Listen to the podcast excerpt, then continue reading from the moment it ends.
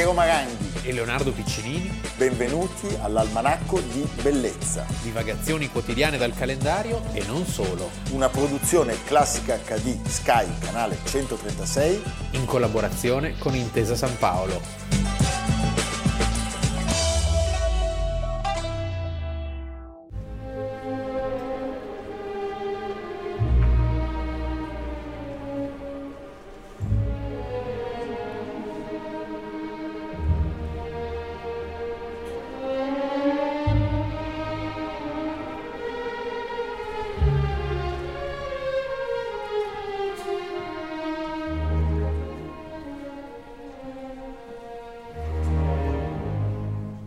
Almanacco di bellezza, 4 novembre. Abbiamo iniziato questa puntata con un contributo inspiegabile a tutta prima, cioè cosa ci azzecca il ballo in maschera con Courbet, il paesaggio dell'Engadina e l'Atalanta.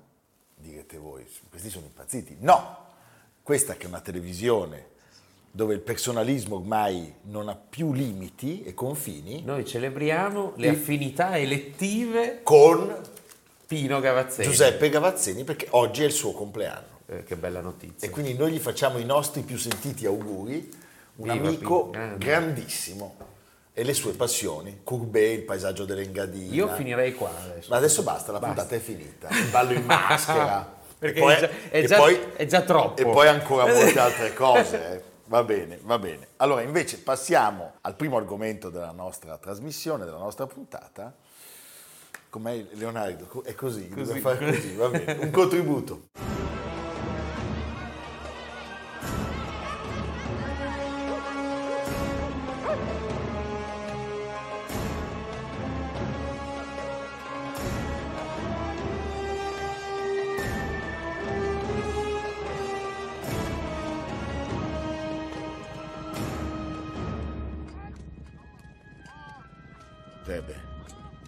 Dei viventi, gioiello della corona del faraone Seti I, patria di Himotep, grande sacerdote del faraone, custode dei morti. Avete visto un estratto dal film La mummia? Io ero un grande esperto di mondo egizio. Devo egizio. confessarti no. No, però... E nella mia assoluta ritrosia a, a subire eh. le, le, superstizioni. Perché poi ce ne, si, no, ce ne si occupa da bambini, al museo, Però al museo di Torino, posso eh, dirti, sì, sì. sono stato non molto tempo fa. Grande direttore Cristian Greco, Cristian Greco, sì. però non ero particolarmente a mio agio. Ah sì, eh? Tutti sti, sti Beh, è misterioso perché è un mondo quasi alieno, è un mondo alieno, cioè rispetto ai greci e ai romani che li sentiamo come nostri vicini, o gli etruschi che o sono simpatici. simpaticissimi. Gli egizi hanno qualcosa di strano. Ho avuto un sonno inquieto per due o tre giorni. Se tu vedi Al-Sisi, ad esempio, eh, il faraone. è il nuovo faraone, è il nuovo no? faraone. Quella di dinastia è la 130esima. Beh, lasciamo perdere che dinastia. Quella Dopo di... quella di Mubarak, no, di, di Mubarak. Guarda, Al-Sisi è un macellaio, eh sì. è la, la, dinastia della macelleria.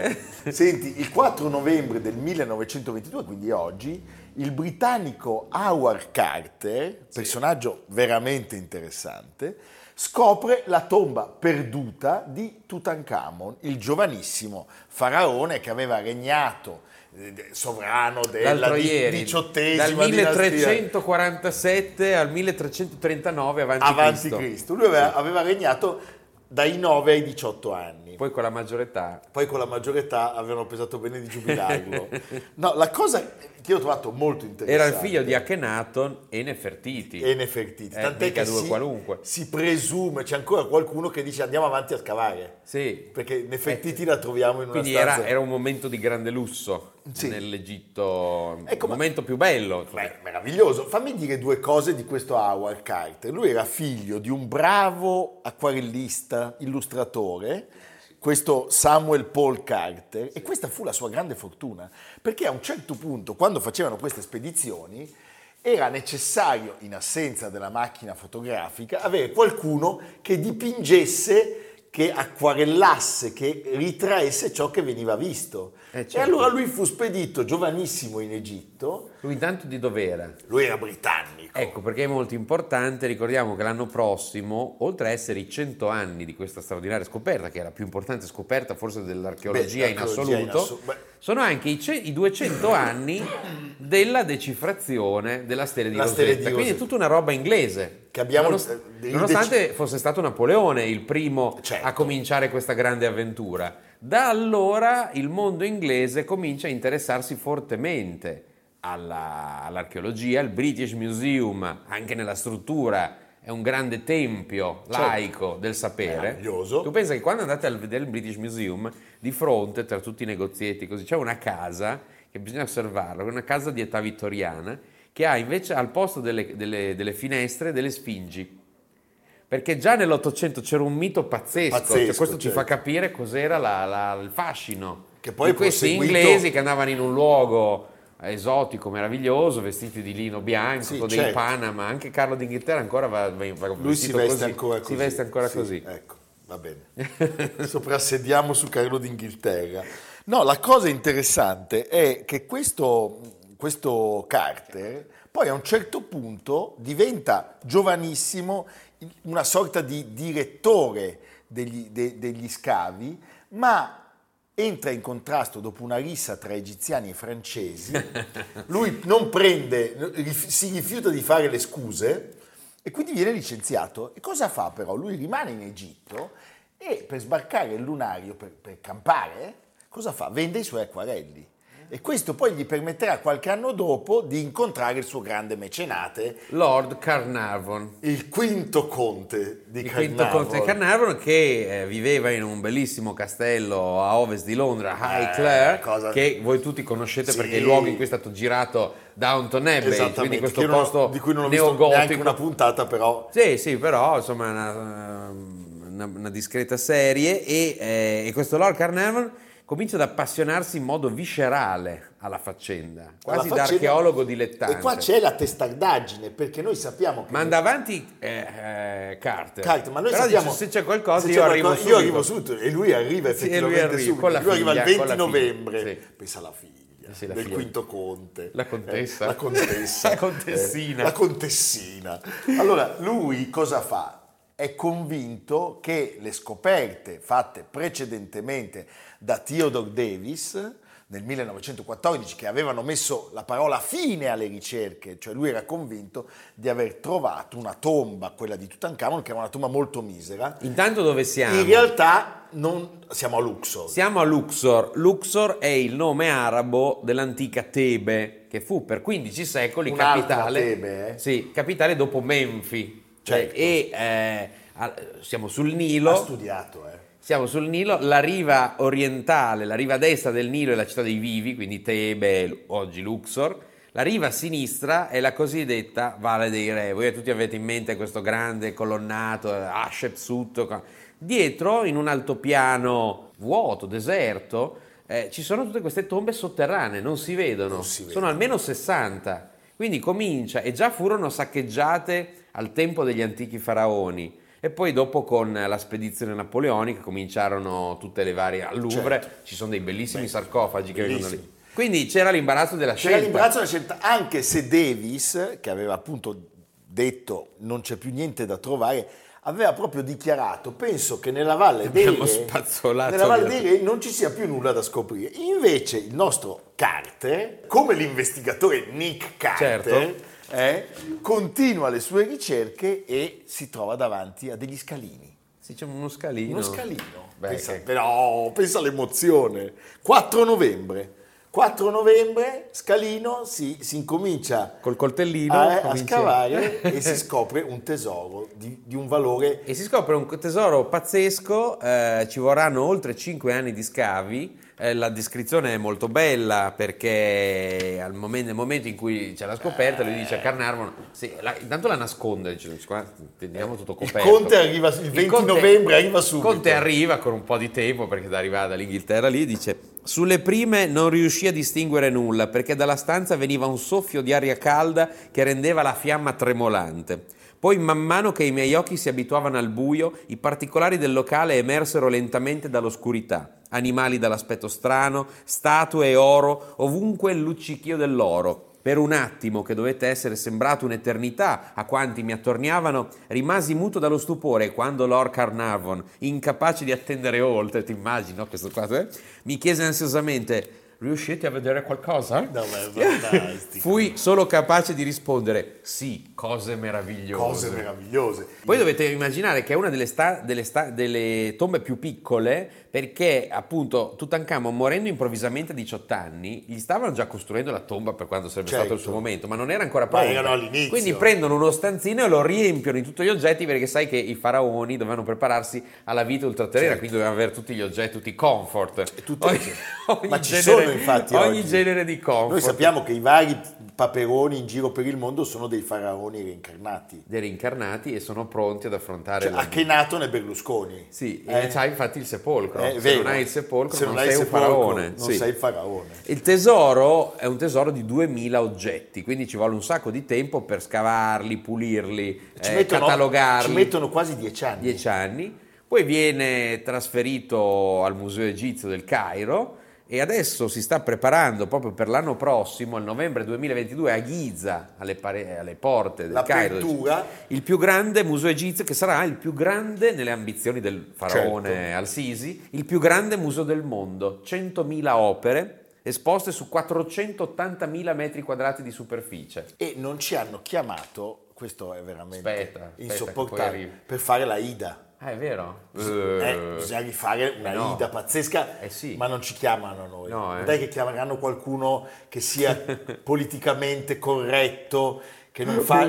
Eh, gli etiopi devono Ah, essere sì, sì. biondi, sai tutte queste... Eh? Comunque la bellezza di questi oggetti e che ne fa una- un tesoro unico è nella preziosità, cioè il famoso eh, sarcofago antropoide in oro No, ma massiccio una cosa... eh, scolpito di pietre dure eh, e soprattutto la maschera funeraria che anche quella in oro massiccio incrostate di lapislazzuli, quarzi e pasta di vetro blu. No, ma è una cosa Quindi pazzesca. è, è qualcosa di irripetibile e soprattutto la bellezza di questo tesoro sta nel fatto che è tutto intatto. Tutto intatto, perfetto. Sì, Perfetto. pronto per essere scoperto. Bisogna stare attenti perché sappiamo che il povero Carter, che aveva preso fissa dimora in Egitto, a un certo punto deve mandare un suo operaio a portare un messaggio a casa. Sì. Lui aveva un canarino E? e quando l'operaio entra nella casa di, di Carter sente un grido, un grido incredibile che sembra, che sembra il, il- il grido disperato di un uomo e poi trova un cobra vivo, un cobra vero, che si è mangiato il canarino di Carter. Il concetto è, siccome tu Stai sei venuto attento. a casa Eh, mia, sì, sì, il sì. faraone è venuto a Ah, casa il tua. faraone so- Il cobra è il faraone. Fa il mazzo. Hai capito? Ah. Tu devi sapere che nel 1970, in pieno nazionalismo, Sì. in Egitto viene varata una legge che riguarda proprio la tomba di Tutankhamon, Ah. per impedirne il prestito all'estero. Urca. Una cosa molto dibattuta. In quell'anno muore Nasser Ah, e quindi tu dici... È? Sì. E viene, nominato, e viene nominato Sadat che poi farà una fine Eh, certo. terribile. Però, Quindi sai, il faraone è sempre il faraone, lì, in agguato, il faraone dietro manda, l'angolo, manda state segnali, attenti, state sotto il attenti, letto, state molto trovi, attenti. Lo trovi dove meno te l'aspetti. E non è il destino del povero conte È ancora peggio perché eh, Carter eh, appunto Sopravviverà. sopravviverà, ma Carnarvon morì all'inizio di aprile del 23, poco dopo l'apertura del sepolcro. La sua morte fu accidentale, una setticemia provocata dal taglio di una puntura di zanzara durante la rasatura, ma alimentò subito le dicerie sulla maledizione della tomba.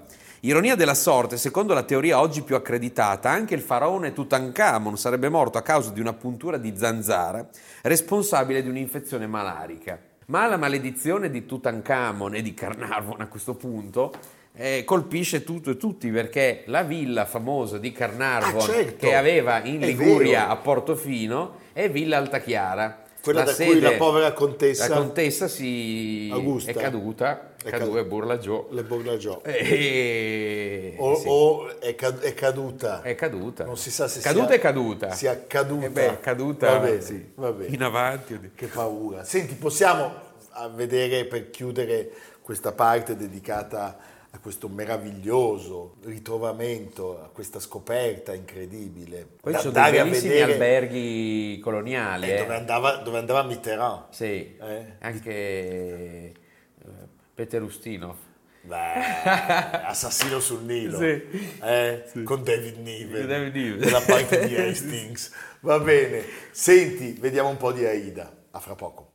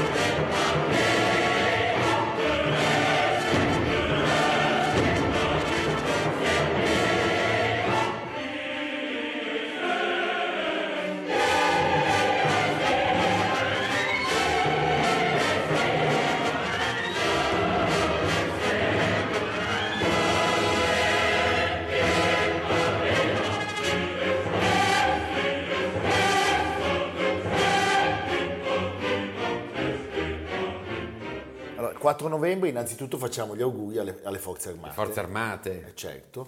E devo dirti che tristemente noi abbiamo ripreso con le immagini dell'alluvione di Firenze, quel 4 novembre per fortuna era ancora una festa nazionale, per cui i fiorentini invece di essere a scuola, al lavoro, per strada, erano in gran parte nelle loro dimore. Sì. Questo ha evitato che le vittime, 35, tantissime vittime, Fossero un numero enormemente maggiore. fosse un numero enormemente maggiore. Stiamo parlando della notte tra il 3 e il 4 novembre del 1966, quando, ahimè, l'Arno, che aveva incominciato già nella provincia di Arezzo a straripare, purtroppo Esonda in modo tragico. esonda in modo tragicissimo Eh, sulla- ed, ed sulla- esonda a Firenze. Sulla città arriva improvvisamente una massa d'acqua calcolata in, pensa, in 50 milioni di metri cubi. L'acqua raggiunge un'altezza di 5 metri Cinque e mezzo. L'acqua raggiunge un'altezza di 5 metri e mezzo e una velocità di 50-60 km all'ora. cosa- Cioè, 50 è, una, è una cosa. Acqua sembra un, un eufemismo, è una, una melma, una melma piena di detriti, piena del Certo. carburante, delle caldaie scoppiate, si, trasci- si porta via tutto l'acqua. Quindi è una sorta di tsunami cittadino che colpisce soprattutto chi vive ai piani, ai piani bassi delle case. Cioè, una volta tanta gente abitava a Eh, piano terra, certo. quindi avremo in breve 20.000 sfollati. Cos'era successo? A partire dal tardo pomeriggio del 3 novembre la, la situazione cominciò a peggiorare, le piogge erano sempre più, più intense e l'Arno con- continuava eh, a crescere. I, I primi torrenti incominciarono a straripare, abbiamo detto la provincia di Arezzo fu la prima ad essere colpita perché più vicina alle sorgenti di questo, di questo fiume, che poi attraversa anche Pisa, che è un fiume Certo. è, un fiume- è il fiume della Toscana. Poi a partire da mezzanotte le cose di fatto precipitano. partire da mezzanotte di quel 4 novembre del 1966, le cose precipitano e ahimè c'è un momento di grande indecisione, cioè la polizia, gli ingegneri, le autorità non sanno come affrontare la cosa, vogliono evitare di creare panico. panico. C'è il buio, che è un buio diverso da quello dei giorni nostri, cioè il buio del 1960, gli anni 60 è un, è un, è un buio più buio, diciamo. Cosa succede? Non, non, ci vengono... sono, non, ci sono, tutti i mezzi di informazione, esatto. non, sono, non, c'erano computer o cellulari. E non vengono Quindi suonati... Gran, potremmo dire il grande silenzio. Grande silenzio. Cosa si, si, si poteva fare? Si potevano suonare le campane. Mm. Per, lanciare l'allarme, cosa che non fu fatta. Diciamo che tra le 2 e le 4 di notte le linee fognarie della città incominciarono a esplodere per una pressione eccessiva, sì, sì. Non, più, non più sostenibile e quindi tutto diventa ingovernabile. Si parte da est di Firenze e poi viene inondato il centro, il centro storico con un epicentro che è un po' Santa Croce. Sì, perché è il punto più vicino. È il punto più vicino, tant'è più vicino che all'Arno. La definizione eh, degli angeli del fango venne, venne, proprio creata da un giornalista, Giovanni Grazzini, del Corriere della Sera, parlando dei ragazzi di Santa Croce. Poi il sì, sindaco... perché chiaramente dopo questa vicenda arrivarono ragazzi da tutto, da cioè, tutto il mondo per cercare, per cercare, di dare sollievo. Pensa che la Biblioteca Nazionale Centrale aveva danneggiati quasi un milione e mezzo di libri, alcuni dei quali sono ancora in corso di restauro perché... È... Siccome lo prendiamo in giro dobbiamo ricordare che tra gli angeli del fango c'era Bersani. Ah, Ogni tanto noi prendiamo in giro Pierluigi Bersani ma con sì. affetto. Sì. E invece ricordiamo No, no, cosa. tanti parteciparono e ci fu una grande rovina, una grande rovina dei beni culturali in Piazza del Duomo, la violenza eh, dell'acqua arrivò a 70 km all'ora, sfondò le porte, la porta del paradiso di Ghiberti, cinque formelle vennero staccate, per fortuna poi sono state ritrovate, sono state ritrovate. e tutto è stato restaurato, anche la porta di Andrea Pisano, l'acqua entra nel battistero e arriva sopra il ginocchio della statua della Maddalena di Donatello che viene irrimediabilmente danneggiata, poi, poi verrà restaurata e messa nel Museo dell'Opera del Duomo. Dell'Opera Cimabue, Cimabue. è distrutto quindi è veramente una, una, una, una catastrofe di tutti i tipi, umanitaria, eh, per i beni culturali. Poi ricordiamoci che la città è senza acqua, senza luce, senza gas, senza telefono.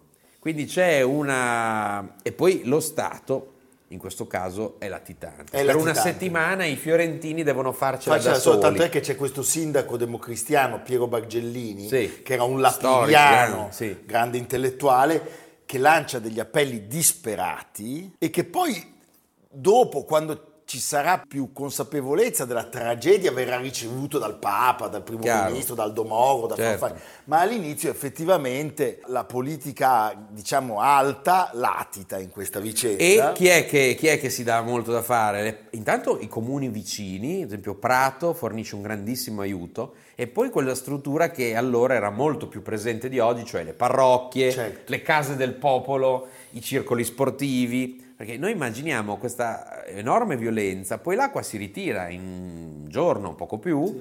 e rimane una distesa di fango che comincia anche, poi comincerà a seccare e quindi va pulito velocemente prima che tutto venga distrutto, animali morti, è, no, è, un, paesaggio, è un, paesaggio, spettrale da, da, da, da guerra. Tra i personaggi eh, d'oltreoceano che parteciparono attivamente alla campagna per Firenze vanno ricordati Ted Kennedy e Richard Barton che si prestò a questo bellissimo film documentario di Franco Zeffirelli. Franco Zeffirelli per Firenze. Per Firenze che ebbe sì. una eco mondiale. Online c'è un bellissimo cortometraggio che si può trovare di Mario Carbone con il testo di Vasco Pratolini e soprattutto la voce di Giorgio Albertazzi. È molto efficace, sono pochi minuti e documenta in modo esemplare quello, la, la, tragedia che, che, che è avvenuta. Devo dire anche in questo caso, come sempre, gli italiani nell'emergenza danno il meglio. Certo.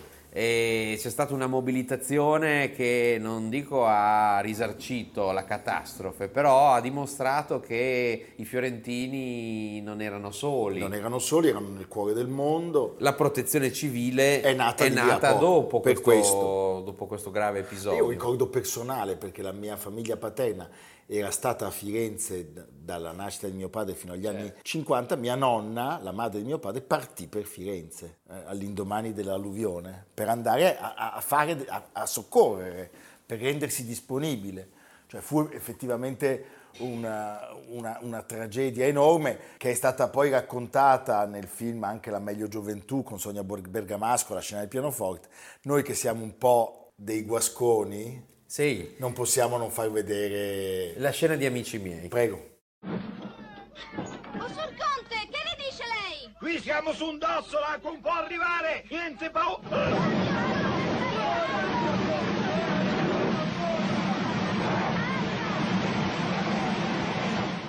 Beh, il Conte Mascetti, Sì, eh, qui siamo su un dosso, non può arrivare. È un film, e- e- in effetti è un film agrodolce. Agrodolce. Amici miei, soprattutto il secondo, è ancora più agrodolce del primo ed è un film eh, difficile, non è un film comico, cioè, è un certo. film veramente di, di- che oggi non avrebbe possibilità. No, non si può fare niente oggi.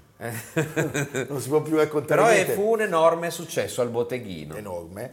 Allora, diciamo, 1982. lo Stato come unico aiuto erogò 500.000 lire per i commercianti, naturalmente con una- un'accise sul costo della benzina, Mm. e la Fiat fece uno sconto del 40% per tutti coloro che avevano perso il mezzo, l'automobile, durante l'alluvione, con un, un super rimborso di 50.000 lire.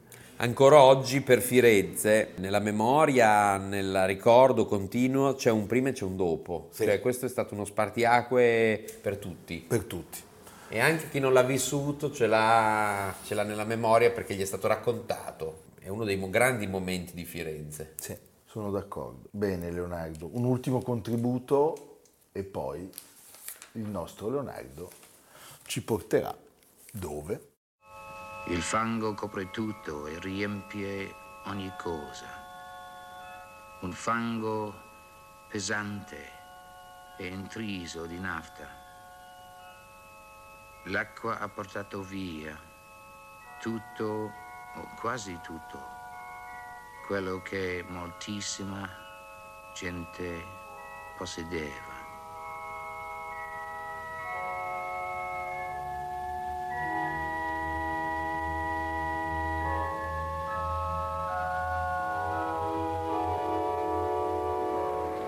Cosa volete io dia? È un dramma e le testimonianze sono queste.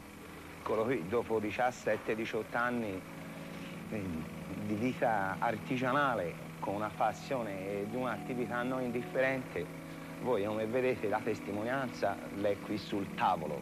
Tutto devastato ed è un po' difficile battersi. Spero, spero, se troverò la forza e le necessità purtroppo sono grandissime. Io d'altra parte non so fare un altro lavoro, so fare questo dei lavori per quanto io lo ami questo lavoro, ma sono anche preso da un- una necessità impellente per vivere. Non voglio mica vivere di elemosine, bisogna vivere di lavoro. E a un certo momento per vivere di lavoro questo è quello che io so fare. Lo farò.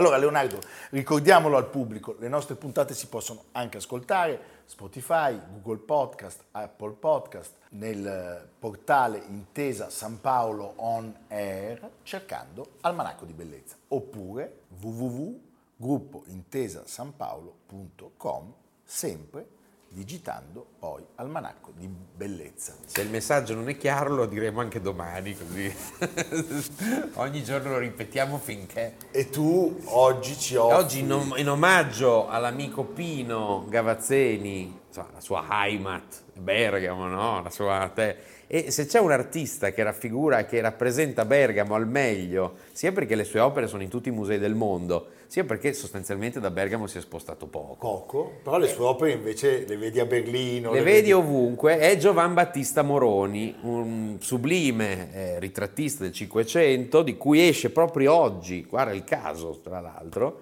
la bellissima, definitiva monografia catalogo 500 pagine dell'amico Simone Facchinetti, l'opera completa, quindi uno può divertirsi a vedere queste bellissime immagini, tra l'altro a colori, nuove, nuova campagna di stampa, so, il sarto della National Gallery, il Cavaliere in Rosa di Palazzo Moroni, solo omonimia. Sono ritratti di enorme seduzione, di enorme realismo, Bellissimo. che ci catturano ancora oggi, quindi vale la pena di, di, di, di, acquistare il libro e di andare a vedere le opere di Moroni, in omaggio a Pino. E a Bergamo. E a Bergamo. Bergamo ora o De Huta? Entrambe. Entrambe, va bene, evviva, ci vediamo domani. a domani. Almanacco di bellezza, a cura di Piero Maranghi e Leonardo Piccini. Con Lucia Simioni, Samantha Chiodini, Silvia Corbetta, Jacopo Ghilardotti, Paolo Faroni, Stefano Puppini. Realizzato da Amerigo Daveri, Domenico Catano, Luigi Consolandi, Simone Manganello, Valentino Puppini. Una produzione classica HD, Sky Canale 136 in collaborazione con Intesa San Paolo.